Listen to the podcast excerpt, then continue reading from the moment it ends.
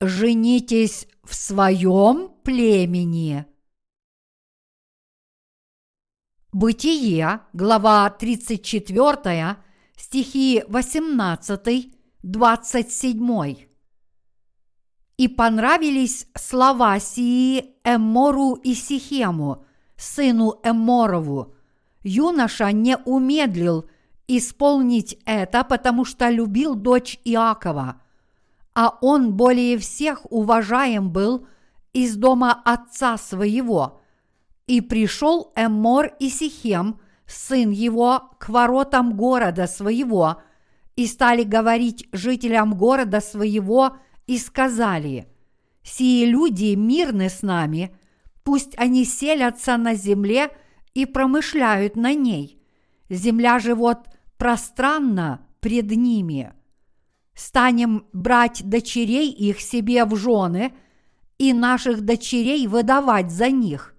Только на том условии сии люди соглашаются жить с нами и быть одним народом, чтобы и у нас обрезан был весь мужеский пол, как они обрезаны. Не для нас ли стадо их и имение их и весь скот их? Только в том согласимся с ними и будут жить с нами. И послушались Эммора и Сихема, сына его, все выходящие из ворот города его, и обрезан был весь мужеский пол, все выходящие из ворот города его. На третий день, когда они были в болезни, два сына Иакова, Симеон и Левий – братья Динины взяли каждый свой меч и смело напали на город и умертвили весь мужеский пол, и самого Эммора и Сихема, сына его, убили мечом, и взяли Дину из дома Сихемова и вышли. Сыновья Иакова пришли к убитым и разграбили город за то, что обесчестили Дину, сестру их.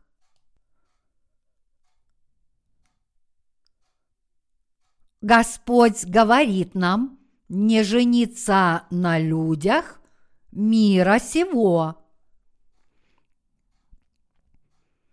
У Иакова было много сыновей, но только одна дочь. Эту дочь звали Дина.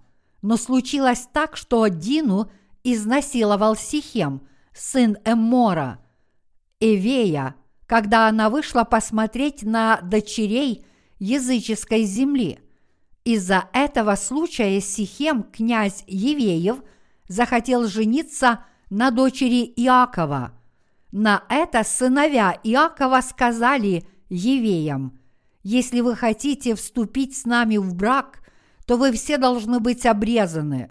Сообщив им, что такова их традиция, обдумав эти слова сыновей Иакова, Сихем и его отец Эммор подумали, если мы примем обрезание и вступим в брак с коленом Иакова, то все их многочисленные овцы, козы и валы тоже станут нашими. Итак, если мы заключим брак с израильтянами – Разве все их богатства не станут и нашими? Да, это было реально. Поэтому евеи обрезались, чтобы жениться на израильтянках, потому что помимо любви Сихема к Дине, дочери Иакова, они жаждали богатства израильтян. Но каковы были мысли двенадцати сыновей Иакова? Они велели евеям – сделать обрезание, чтобы убить того, кто осквернил Дину, сестру их. В ветхозаветные времена обрезание подразумевало удаление крайней плоти, в результате чего возникала сильная боль и дискомфорт.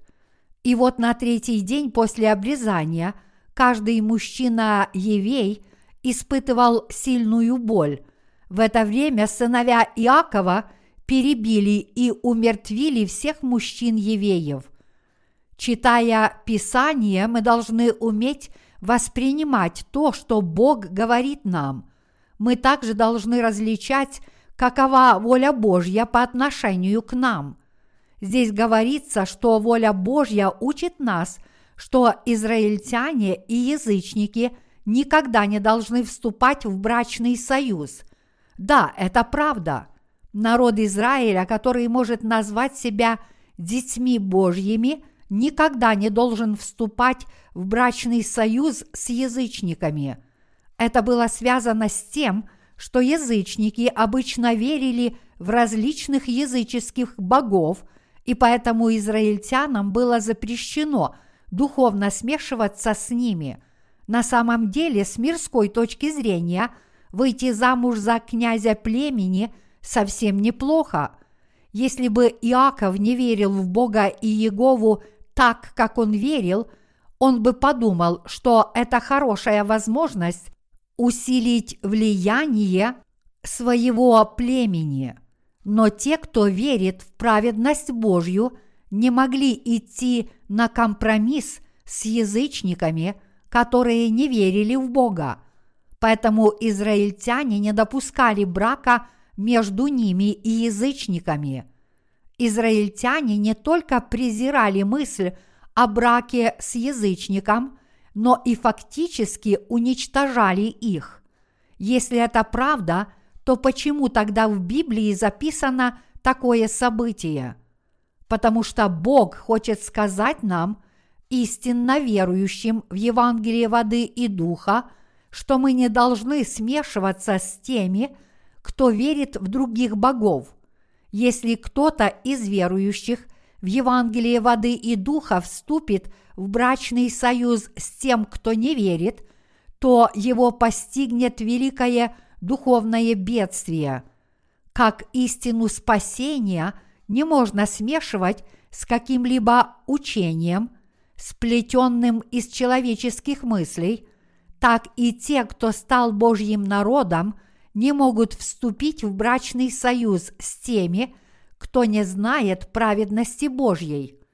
Дорогие единоверцы, мы с вами должны продолжать жить, соблюдая Слово Божье таким, какое оно есть. Конечно, мы можем ошибаться в своих плотских человеческих мыслях. Например, мы можем подумать, не можем ли мы жениться на тех, кто не верит в Евангелие воды и духа, чтобы они в конце концов поверили в него – Вполне возможно, что мы думаем именно так, но Бог наставляет нас в сегодняшнем чтении Писания. Если мы пойдем против Его повелений, то будем ужасно страдать. Он строго предупреждает нас, что если святой, который знает и верит в праведность Божью, женится на том, кто еще не родился свыше – то этого святого непременно постигнет смерть.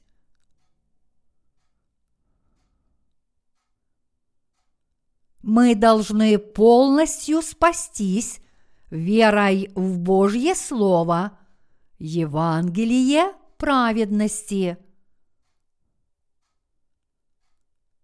Мы должны спастись от грехов этого мира. В сороковой главе книги «Бытия» – есть запись об Иосифе. Он был продан в землю египетскую и жил как раб Полифара, начальника телохранителей фараона. Иосиф усердно трудился в том доме и в конце концов стал надзирателем в доме своего господина. Однако однажды жена Полифара попыталась соблазнить его – она заманила его в комнату и схватила его за одежду, говоря, «Спи со мною». Но вместо того, чтобы поддаться этому искушению, он отпихнул ее и, оставив свою одежду в ее руках, выбежал на улицу.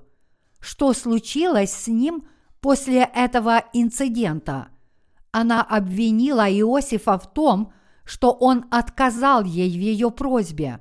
Затем она якобы призналась своему мужу, что это Иосиф пытался соблазнить ее, и из-за этого Иосиф был заключен в тюрьму. а вскоре после этого главный виночерпий и главный хлебодар царя также были заключены в ту самую тюрьму, где находился Иосиф, и это послужило поводом для освобождения Иосифа из тюрьмы. После заключения в тюрьму виночерпию и хлебодару приснился сон. Главный виночерпий рассказал свой сон так. «Мне снилась вот виноградная лоза предо мною. На лозе три ветви. Она развелась, показался на ней цвет, выросли и созрел на ней виноград. И чаша фараонова в руке у меня. Я взял ягод – выжил их в чашу фараонову и подал чашу в руку фараону.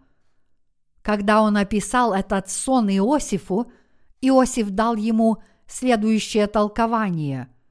Три ветви, распустившиеся от виноградной лозы, это три дня. Через три дня от сегодня ты будешь восстановлен в прежней должности и будешь жить ты выйдешь из этой тюрьмы и будешь восстановлен в своей прежней должности. Но вспомни обо мне, когда все будет хорошо у тебя, и будь добр ко мне. Упомяни обо мне фараону и вытащи меня из этого гнилого места. Видя, что истолковал он хорошо, главный хлебодар тоже рассказал Иосифу о своем сне – он сказал, «Мне также снилось, вот на голове у меня три белых корзины.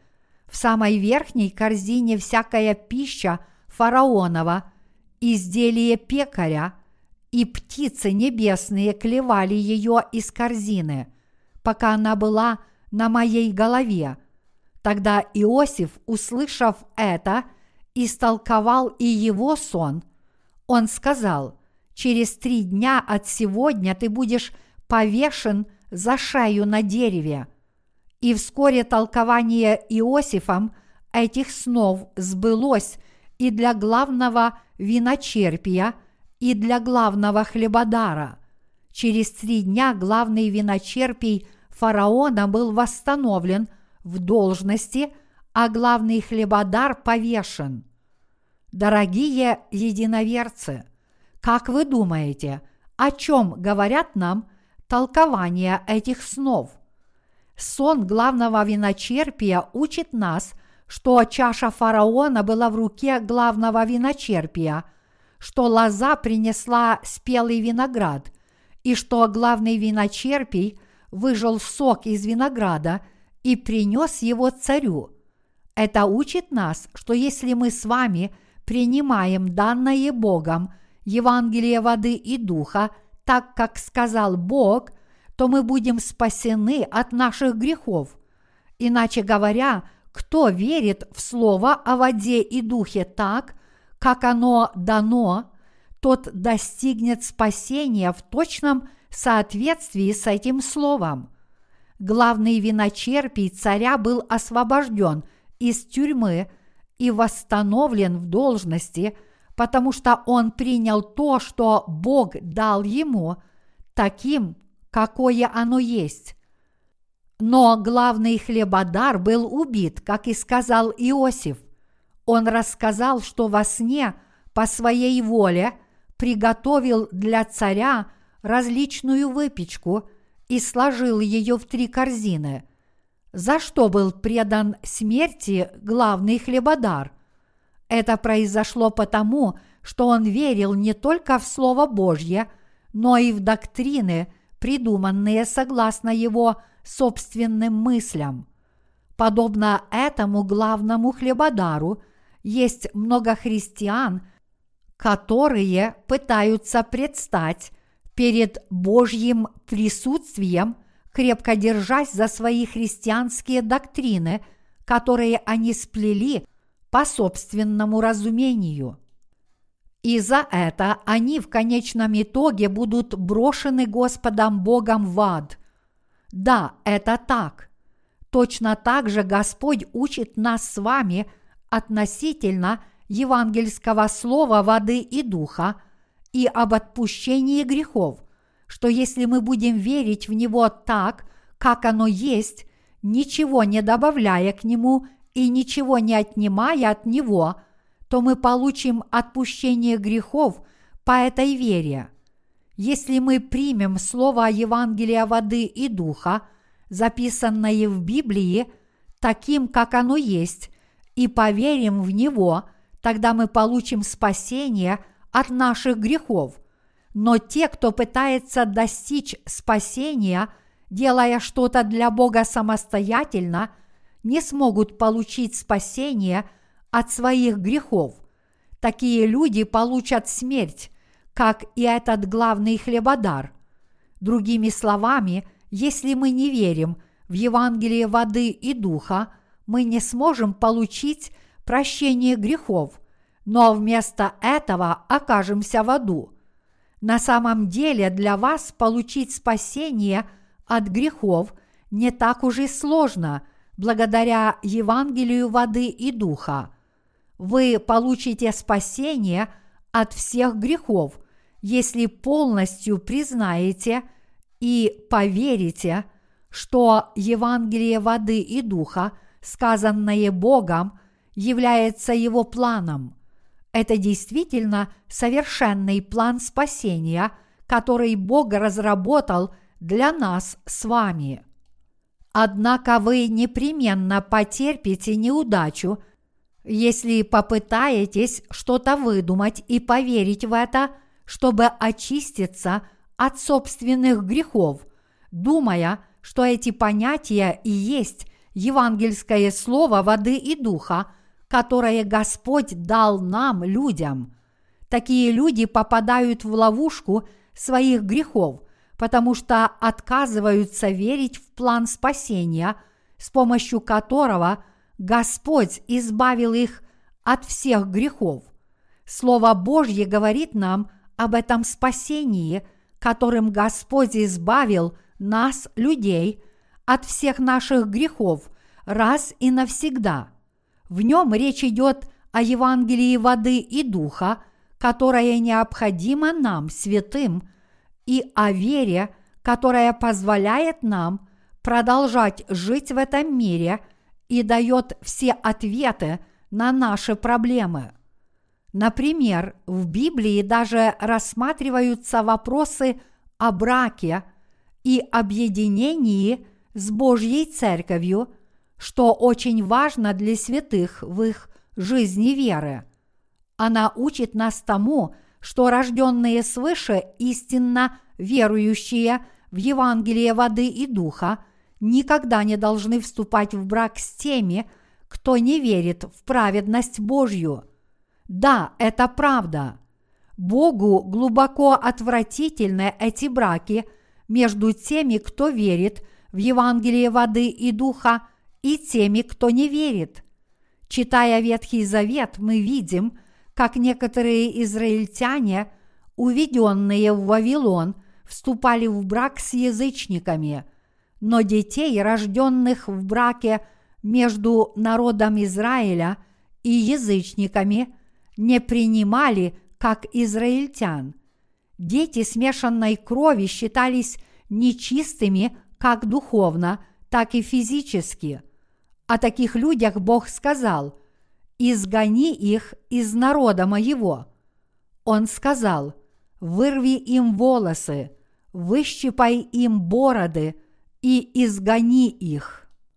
Вы можете задаться вопросом, где Бог говорит, что мы не должны жениться на людях, которые не верят в Евангелие воды и духа. Однако наш Господь ясно говорит нам именно об этом в сегодняшнем отрывке из Писания. Он говорит нам, что мы ни в коем случае не должны жениться на язычницах. Он также говорит нам сделать это, если мы хотим.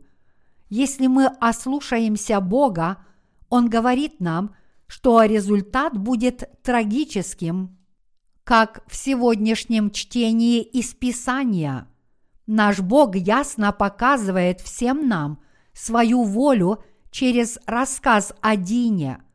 Дорогие единоверцы, я не учу вас всех только потому, что кто-то из нас женится на неверующей. Я говорю вам это, потому что это час, отведенный для молодежного служения, и потому что я думаю, что это наставление может принести вам пользу. Вы можете задаться вопросом, увы, за кого же мне тогда выходить замуж, если в нашей церкви нет идеального партнера? Но, пожалуйста, имейте это в виду. Даже если ваша ситуация кажется мрачной, по воле Божьей праведники должны жениться на праведницах. Праведники никогда не должны жениться на тех, кто не обрезан духовно. Духовное обрезание означает спасение от всех грехов. Люди, спасенные от своих грехов верой в Евангелие воды и духа, не должны вступать в брак с теми, кто не спаслись. Евеи обрезались для достижения своих физических целей, а такое обрезание никогда не могло быть истинным. Что же такое истинное обрезание перед Богом? Это перенесение всех своих грехов в своем сердце на Иисуса Христа через веру в крещение, которое Он принял от Иоанна Крестителя. Также нужно верить, что наказание, которое Иисус понес на кресте, есть не что иное, как наказание за ваши собственные грехи. Подлинное обрезание сердца означает совершенное прощение грехов, которое может быть достигнуто раз и навсегда через саму веру в евангельское слово воды и духа. Бог очень хорошо знает нас. В наших сердцах есть много духовной грязи.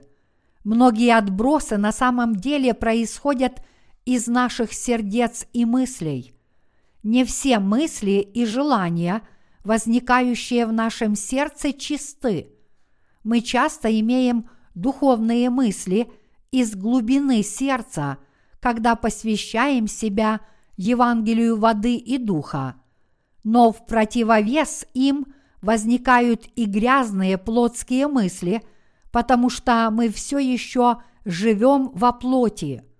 Другими словами, грязные плотские мысли возникают так часто даже у тех, кто получил очищение грехов через веру в Евангелие воды и духа.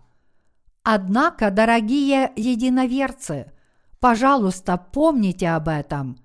Даже если наши мысли так грязны и безобразны, Бог спас нас, очистив все наши грехи раз и навсегда через Евангелие воды и духа. По этой причине мы никогда не должны вступать в брачный союз с теми, кто не был обрезан духовно – Возможно, вы думаете, даже если я вступлю в брачный союз с грешником, это не имеет значения?